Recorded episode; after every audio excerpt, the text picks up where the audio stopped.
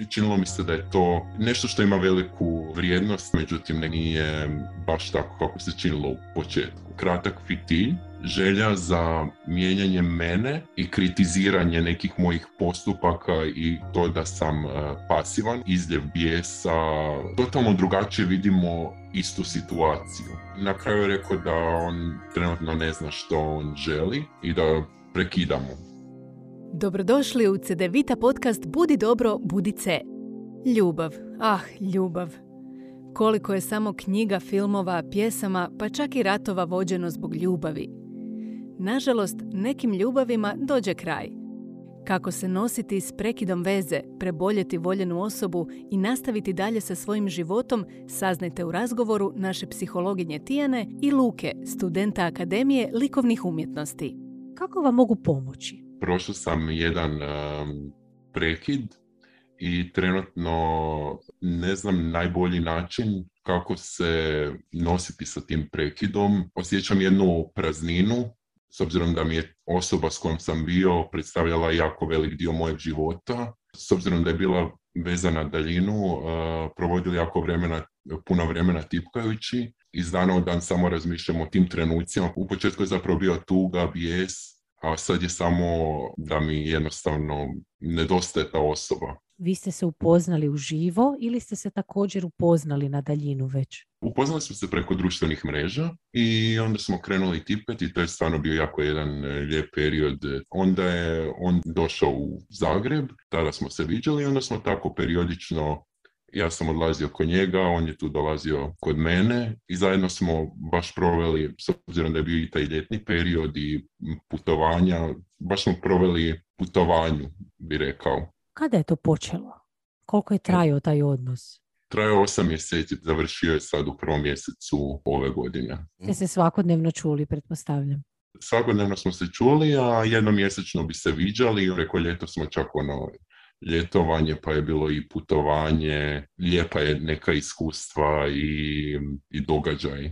Ili to prvi put da ste se tako jako zaljubili? Pa ne bih rekao da je prvi put, ali nekako kako je to krenulo, činilo mi se da je to nešto što ima veliku vrijednost i nešto kako bi ja to htio da bude. Međutim, neke stvari su se razvile na način da to e, nije išlo baš tako kako se činilo u početku. A što se dogodilo? Ono što sam e, primijetio je prvo taj jedan kratak fitilj s njegove strane, s druge strane želja za mijenjanje mene i kritiziranje nekih mojih postupaka i kako ja rješavam recimo probleme ili kako se ja nosim sa nekim određenim problemima, situacijama. Kako ste se vi s time nosili? Meni se negdje sa dvadeset godina prvi put pojavila anksioznost i ja sam bio ono, sretan i negdje se ta anksioznost smanjila, odnosno nestala je, rekao bi. I onda se negdje u periodu u devetom mjesecu, desetom, mi se ponovno javila i ona bi se javila periodično.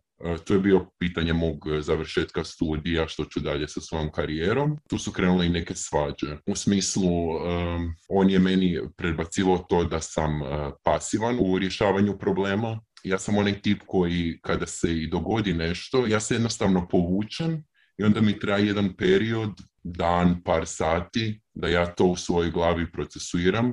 Jer da u tom trenutku ja reagiram, to je bila neki izljev bijesa, agresije možda čak, a to ne volim kod sebe, bi rekao. Ako rekli ste mi da je to nešto što je vas partner vaš kritizirao, a vi ste zapravo razvili vještinu da uspijete sebe zaustaviti u tim trenucima, znači bijesa, i mm-hmm. vi samo vam treba malo prostora, rekli bismo, da se vi malo povučete i da sami to probavite. Tako je. Ali s jedne strane njemu je to smetalo, taj dio da ja, nazovimo to, nestanem na nekoliko sati, možda dan. To je jedna stvar, a druga stvar je isto da kad bi ja izrazio neko svoje nezadovoljstvo, on je meni rekao da sam osjetljiv. Nekako je to uh, uvijek, kad bi ja izrazio nešto, uvijek bi bilo i s jedne i s druge strane upiranje s prstom i na kraju bi ja...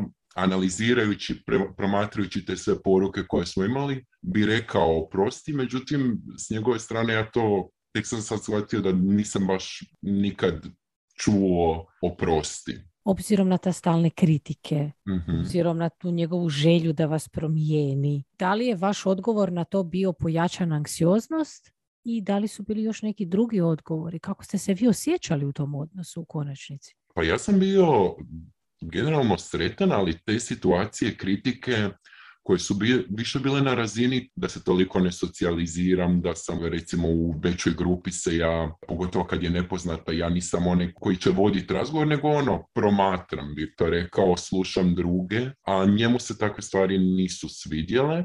I onda bi mi to on otvoreno rekao, ja sam to osjećao kao napad na mene, jer ja jednostavno ne mogu iščupati uh, svoju srž i promijeniti te stvari, ne mogu promijeniti. Jednostavno to sam ja, ja nisam uh, osoba koja će voditi razgovor sa nepoznatim ljudima, biti ono u centralnom planu. Jeste li vi ok s tim da niste takva osoba? Ja sam ok s tim, da.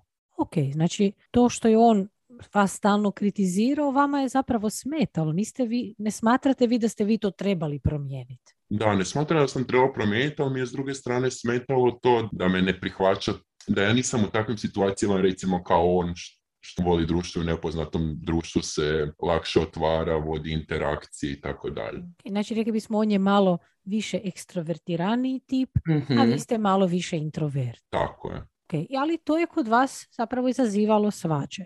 Tako je, nije mu pasalo to i da mi ne znamo, kad se svađamo, da nikad ništa ne riješimo, nego da se uvijek vrtimo u krug, jer totalno drugačije vidimo istu situaciju. Bili ste, mogli bismo reći, veoma različiti. U tom smislu da, ali generalno imali smo slične interese. Uh-huh. Možda me to, cijela ta situacija toliko pogodila, jer sam onako kao već i imao neke planove, proplako sam sva ta i prošla i buduća iskustva, ono što smo mogli, što sam sve htio, kakve sam imao planove, gdje ćemo živjeti, gdje ćemo putovati. Zato mi je to jako baš teško palo i u jednom trenu sam se našao isto u situaciji da sam zbog nekog svog osjećaja pregledati društvene mreže, vidjeti je li aktivan, što sad radi um, na Fejsu, Instagramu i tako dalje. Recite mi, kada je taj odnos puknuo? Kada je došlo do prekida? Pa prošlo je mjesec dana. Kako to da je došlo do prekida i kako je taj prekid izgledao? Tko ga je inicirao? On ga je inicirao, bio je neki razgovor, sad se točno ne sjećam cijelog razgovora, ali ja sam rekao zapravo da već dugo s njegove strane nisam osjetio neke izljeve nježnosti. Onda je to krenulo u neku raspravu i na kraju je rekao da on trenutno ne zna što on želi, da li bi on neku osobu koja je dominantnija, neku osobu koja je pasivnija, da želi da poštujem sebe i da prekidamo. Zato što on želi da vi poštujete sebe, on prekida odnos. Mm-hmm. Kako ste vi to doživjeli? Meni se to činilo kao laž. To mu negdje zamjeram jer uh, ako ja želim imati poštovanja prema sebi, onda je to moja odluka želim li ili ne želim izaći iz uh, tog odnosa. Znači kao da vam je malo on stavio riječi u usta, hoćete reći. Mm-hmm. A jeste li vi željeli izaći iz tog odnosa? Ja sam želio ostati i čak sam nakon tog prekida ono promatrao različite web stranice kao koji su načini i tako dalje. Još smo mi imali neke prepiske preko društvenih mreža, ali svaki put kao kad bi se on javio, to neko uzbuđenje stvara. Neki nemir bi rekao zapravo. Da li ste se potajno možda priželjkivali da to svako javljanje znači potencijalni povratak u odnos ili nešto drugo? Jesam, on je zapravo tražio svoje stvari da mu vratim, a s obzirom da ja nisam bio u mogućnosti, sam mu tako i odgovorio, međutim on isto tako i pitao me kako sam, međutim ja sad ne osjećam da, da bi trebao podijeliti s njim kroz što ja prolazim jer me to stalno vraćalo.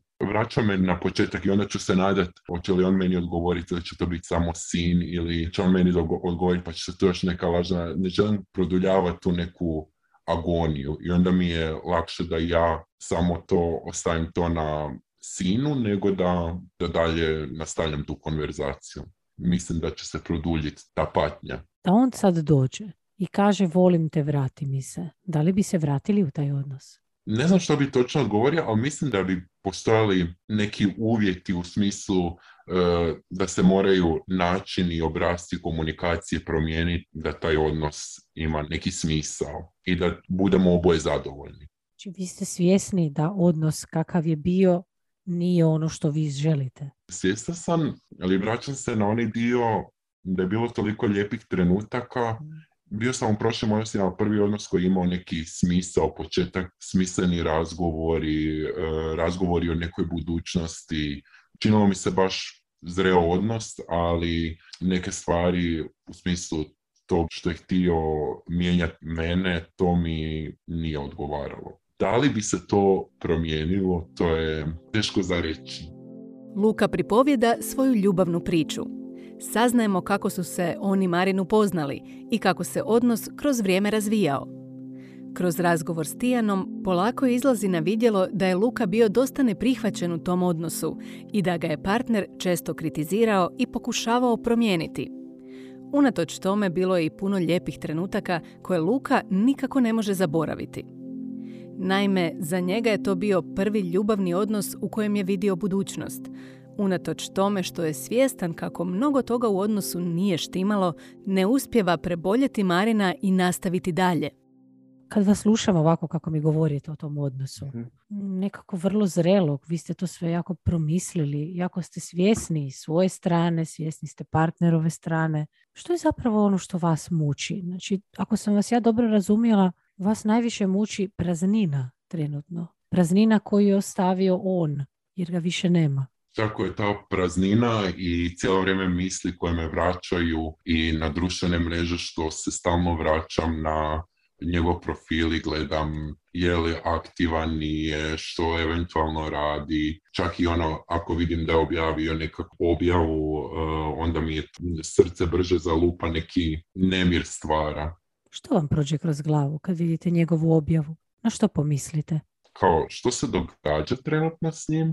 Volio bi biti dio toga što se sada događa u, u njegovim situacijama, ali s obzirom da je on inicirao prekid, mislim da nije na meni da ja idem to istraživati. Znači, vi jeste još zaljubljeni u njega? S jedne strane ima ljubavi, a i te mržnje, zato što način prekida nekako je došlo tako naglo, kao da je sve promislio, a ja sam tu ono, ostao sam.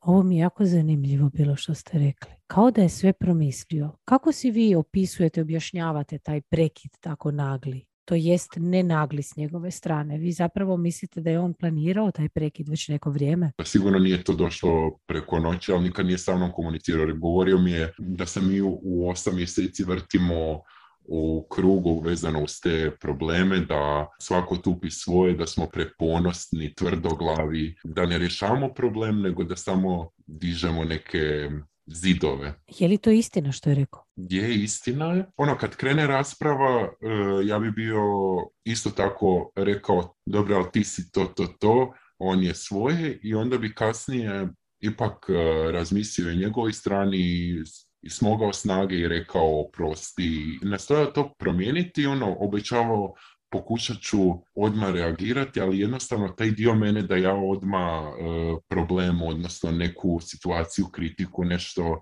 moram procesuirati, meni treba jedan taj odmah, kao što sam rekao, njemu to baš ne odgovara. Ok, a ako vas dobro čujem, on je onako jedan, rekli ste, kratak fitilj, on je tip osobe koji se voli posvađati odmah, naglo, i tako, ono, sve si reći u lice. Brzo mijenja raspoloženje. Ok, a vi ste više introvert, više ćete promisliti o svemu, uh, mirni ste, staloženi, tako, nećete planut bez veze. Vi kad nešto kažete, zaista stojite iza toga. On će možda nešto reći, pa onda poslije će mu biti žao jer je rekao u žaru ljutnje. Da, ali nikad neće uh, se ispričati za taj svoj uh, postupak. Uh-huh. Dok ja, čak i ako bude nešto nepromišljeno, ja bi drugo jutro rekao, ok, ovo nije bilo ok sa moje strane, oprosti za to. Vi ste onaj koji ste radili na tom odnosu, a on smatrate da ipak malo manje se trudio oko tog odnosa vašeg? U početku je bilo to drugačije, ja sam bio baš više distanciran, a ono se nekako sve promijenilo da je nekako krenulo da sam se ja više angažirao, da. Kako to da se to dogodilo? Na temelju kritika da se malo čujemo, da više razgovaram sa svojim prijateljima o svojim uh, problemima, da se njemu ne otvaram, ali ja sam njemu pokušao objasniti da ja sve ono što i njemu pričam, pričam jednako i mojim prijateljima. Dogodilo mi se nekoliko puta, pa mislim da čak i kad sam nešto svoje rekao, to bi bilo više banaliziranje mojih, recimo moram na poslu napraviti raspored i onda kao nisam pronašao podršku na poslu i onda je mene to baš poljuljalo. Cijeli dan sam bio zbog toga u disbalansu nekom, a njemu je to bilo ono kao da takve stvari njega ne bi ni dotaknule. Sjećam se primjera da je bilo, ja imam mačku, on ima psa i onda sam i, on meni pokaže svog psa i ja ono, volim oboje. I onda ja sam slikao svoju mačku i onda je bio, ja ne volim baš mačke, mene to baš jako e, povrijedilo u tom trenu, jer je, razmišljao sam u tom trenu, čak i ako to misliš ne moraš to reći jer, jer je to meni bitno. Onda je on meni rekao kao što želiš da ti lažem. Ja ono ne, ali jednostavno se neke stvari mogu reći na ljubazni način. Na ljubazni način, da. Slažem se s vama, je tako. Nije uvijek istina ono je najbolji put, ako ništa ne gruba istina. Istina može biti i nježnija, je tako. Mm-hmm. Okay, ali ako ja vas dobro čujem, je tako. Vi zapravo, neću reći niste bili sretni u tom odnosu, vi ste bili sretni u tom odnosu. Da recimo potencijalno, ja? ajmo ovako, ajmo maštat. Da možete imati partnera kojeg god hoćete. Ono, zamislite si svog idealnog partnera. Mm-hmm. Da li bi bio on, taj partner? Mm, ne bi. Znate zašto vas to pitam? Jer nekako stalno čujem kroz naš razgovor kako ste vi svjesni da, ne kažem, nećemo mi njega demonizirati, nemojte me krivo shvatiti, nije on sasvim loš, taj dečko, mm-hmm. ne? Sigurno ima i puno lijepih stvari i lijepih karakteristika i ne biste se inače vi u njega zaljubili. Tako je. Ali čujemo da zapravo tu postoji jedna dosta snažna nekompatibilnost između vas dvoje. Postoji jedna prekrasna uzrečica na talijanskom ili jedan izraz, rekli bismo da neki su ljudi bolji odvojeni nego zajedno. U smislu da nije nitko loš, ali mm-hmm. možda zajedno nekad, znate, ko puzle, ako ih pokušavamo na silu spojiti, a nemaju one utore prilagođene Aha. jedan drugome, kao da nekako ne idu. Kad promislite o vašem odnosu, da ste možda vas dvoje takve neke puzle? Ili smatrate da ste kompatibilne puzle? E, smatram da nismo sto posto kompatibilne, ali da postoje stvari koje su dobre i da ne vjerujem da postoji neš, netko gdje bi ja mogao biti sto posto kompatibilan. Nastojim raditi ne umijenjanje karaktera, nego nekih mojih navika možda, ili ne želim nikoga mijenjati, ne želim da taj netko drugi mene mijenja, nego da me prihvati takav kakav sam ja, ali naravno ne očekujem da će mu se sve svidjeti i da uvijek postoje neke um, rasprave ili nešto što će, što će roditi nekom promjenom. Ovo ste prekrasno rekli. Znači, ne postoje tako savršeno kompatibilno dvoje ljudi. To je nemoguće. Čak ni sami sa sobom nismo kompatibilni u potpunosti. Je tako, jer se slažete. Ima svakakvih dana, ne? Pa nismo ni mi uvijek isti. I nekada sami sa sobom ne možemo živjeti koliko god smo u vlastitoj koži. Ne? Ali ono što je najbitnije za partnerski odnos je što da oba dvije strane su voljne raditi na tom odnosu. Tako je. Sad, ja čujem iz onoga što mi vi pričate da ste možda vi u ovom trenutku vašeg partnerstva, je tako, što ne znači da to možda u nekom drugom trenutku ne bi bilo drugačije. Ali u ovoj vašoj priči koju ste proživjeli, kao da ste vi onaj koji se malo više trudio, malo više davao, malo više pokušavao prilagoditi te puzle, malo nekako napraviti taj utor, je tako, malo nekako se pokušati bolje namjestiti. Te sve kritike koje sam čuo, ja sam rekao kao ne mogu to mijenjati. I onda sam se znao naći u situacijama, jel stvarno ti to možeš uh, promijeniti? Možeš li šupati to iz, iz sebe van, jer ne mogu ispuniti ta očekivanja s njegove strane. Da li smatrate da je prema vama fair da vi sebe toliko promijenite da biste mogli biti s nekim u odnosu? Ne, jer to ne bi bio više ja. Ja želim da one sve stvari koje ja jesam, da to mogu nekome predstaviti, a da te neko neće to htjeti promijeniti. To mi je tako drago čuti, jer ste prekrasni baš takvi kakvi jeste. Nemojte to nikad zaboraviti. To ne znači da ne griješite, je tako? To ne znači da neke stvari, kao što ste i sami primijetili, ne možete malo pobrusit. Ima nešto na čemu možemo poraditi na sebi, ali nikako biti netko ko nismo. Za nikoga. Tijana pokušava pomoći Luki uvidjeti što je to što ga uistinu muči i što mu ne dozvoljava da krene dalje. Osjećaj praznine, a kojeg pokušava ispuniti na krive načine, to jest vraćanjem mislima u prošlost, praćenjem Marina na društvenim mrežama, zamišljanjem toga što on sada radi i slično. Na taj način mu je u tim trenucima prividno bliži, ali prava istina je da mu ti postupci samo produžuju agoniju i ne omogućavaju ranama da zacijele. Ok, sa tom svjesnošću sad promislite vaš odnos.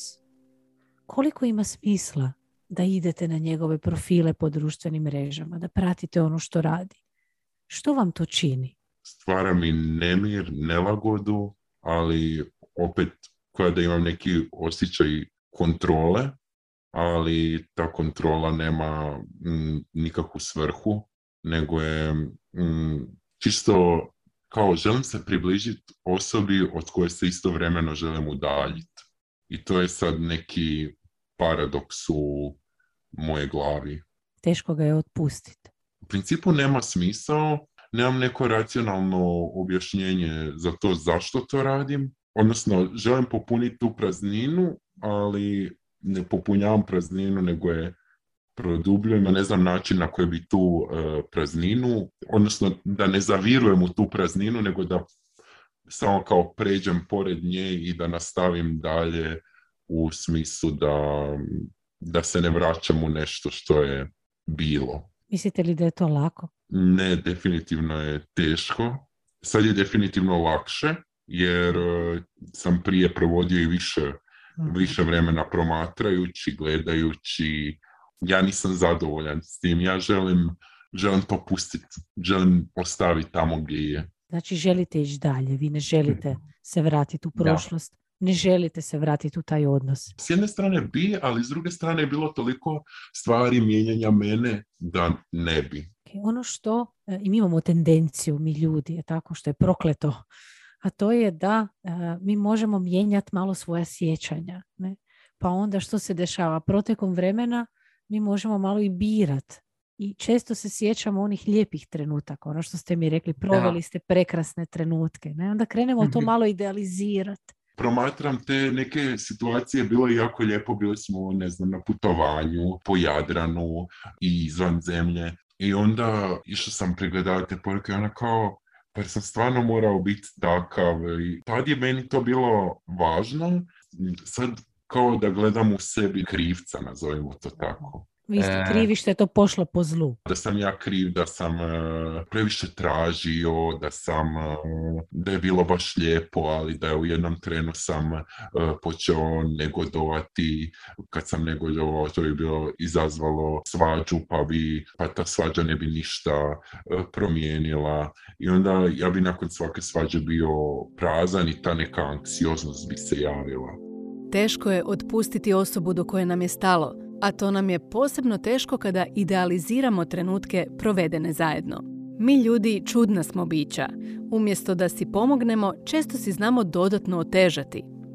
Naime, kako bi sačuvali određenu ideju o sebi i našem životu, imamo tendenciju idealizirati svoja sjećanja i modelirati ih onako kako bi željeli da ona izgledaju. I Luka to radi.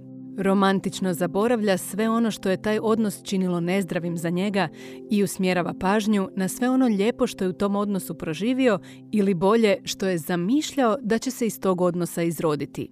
Jeste li vi bili zaista krivi? Ili ste samo tražili svoj prostor u tom odnosu, svoje pravo bivanja onim koji jeste i svoje pravo dobivanja onoga što iz odnosa vam je potrebno dobiti? Imate li vi pravo tražiti nešto u tom odnosu? Jeste li imali pravo na to? Imao sam pravo tražiti, ali kad bi tražio, ok, nekad je bilo stvarno da, da sam to što sam tražio dobio, ali siguran sam da je bilo toga što nisam.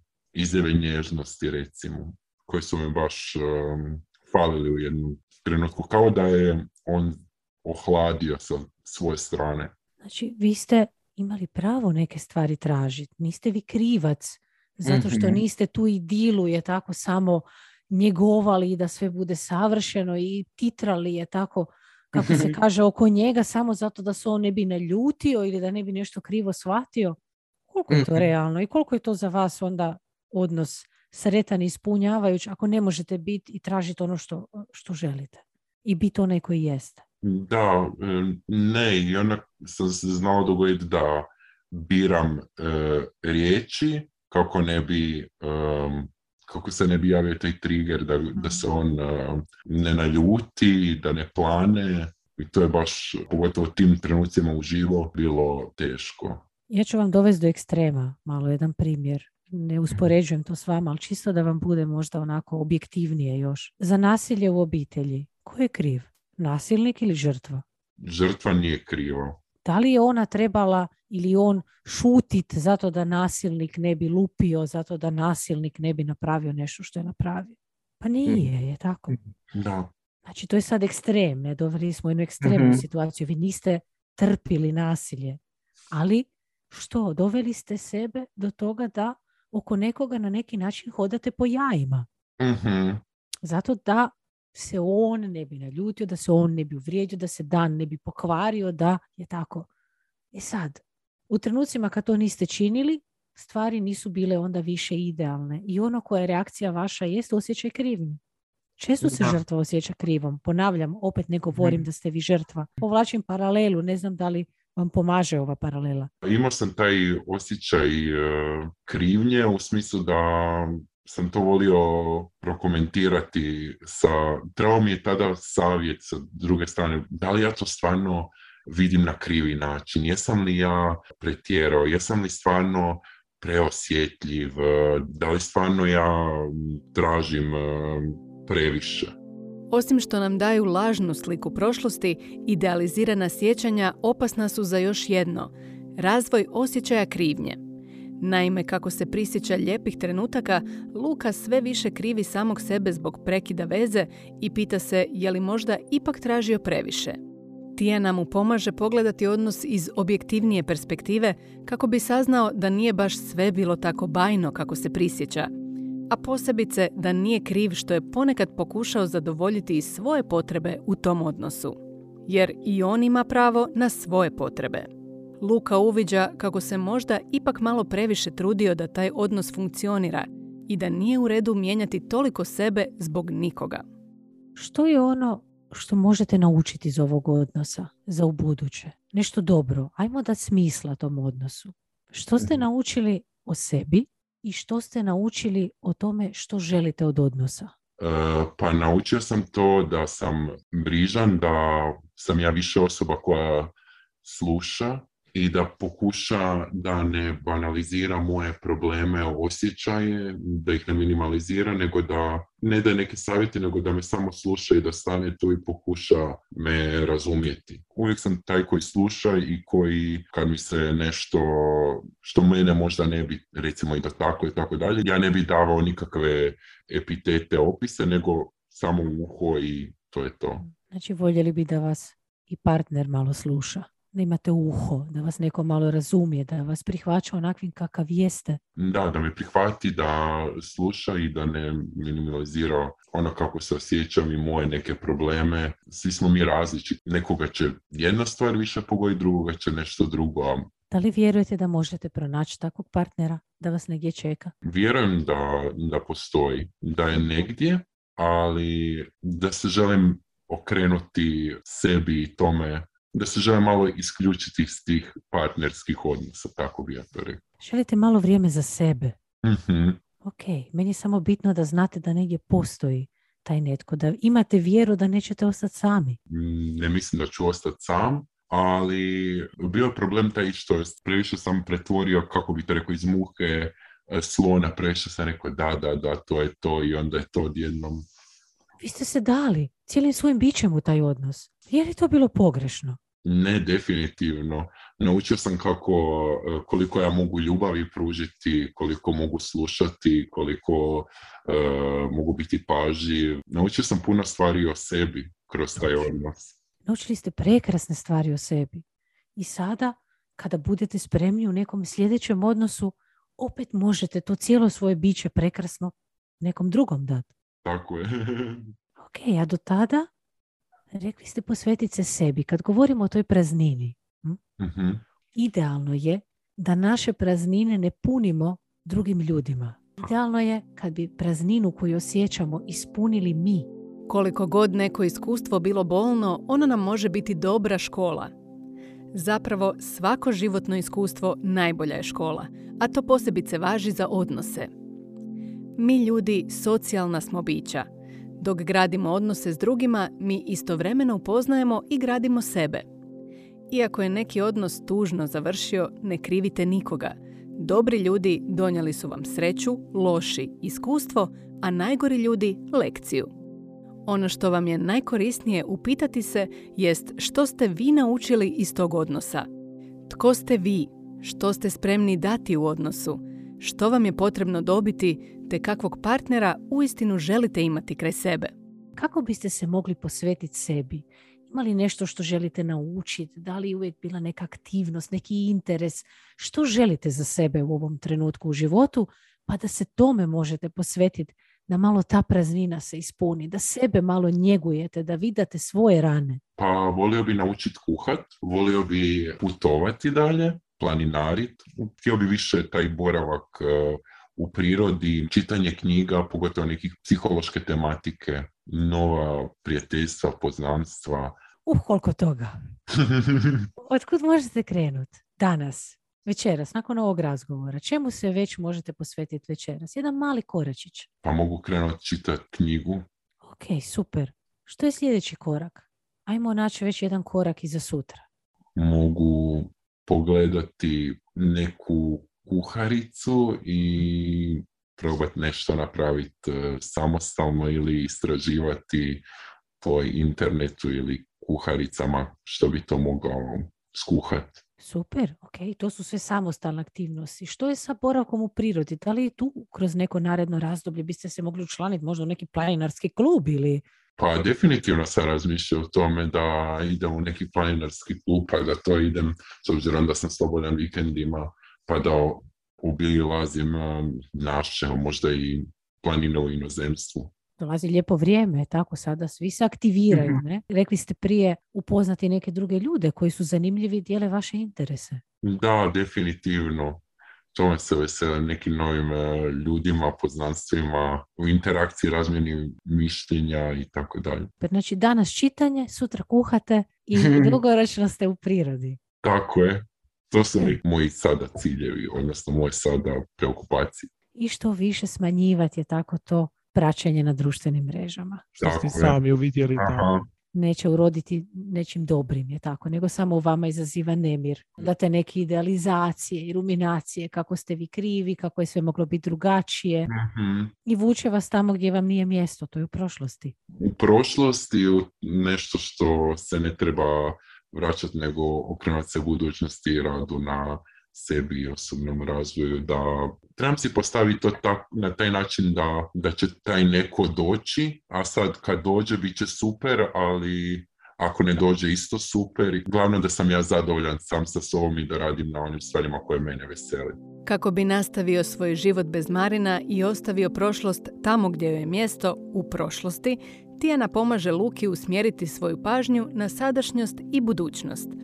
Posvetiti se sebi, novim znanjima, novim ljudima i novim iskustvima trenutni su prioriteti. Ponekad će biti lakše, ponekad će Luka zasigurno pasti u napast i još jednom proskrolati po Marinovom profilu, iako zna da to nije dobro za njega, ali i to je život. Jer živjeti znači i griješiti. Živjeti znači voljeti pa izgubiti. Živjeti znači ići dalje. Oprostiti drugome i sebi pogreške i otvoriti se novim iskustvima. Veći, snažniji i mudriji nego jučer, a opet manje nego li sutra.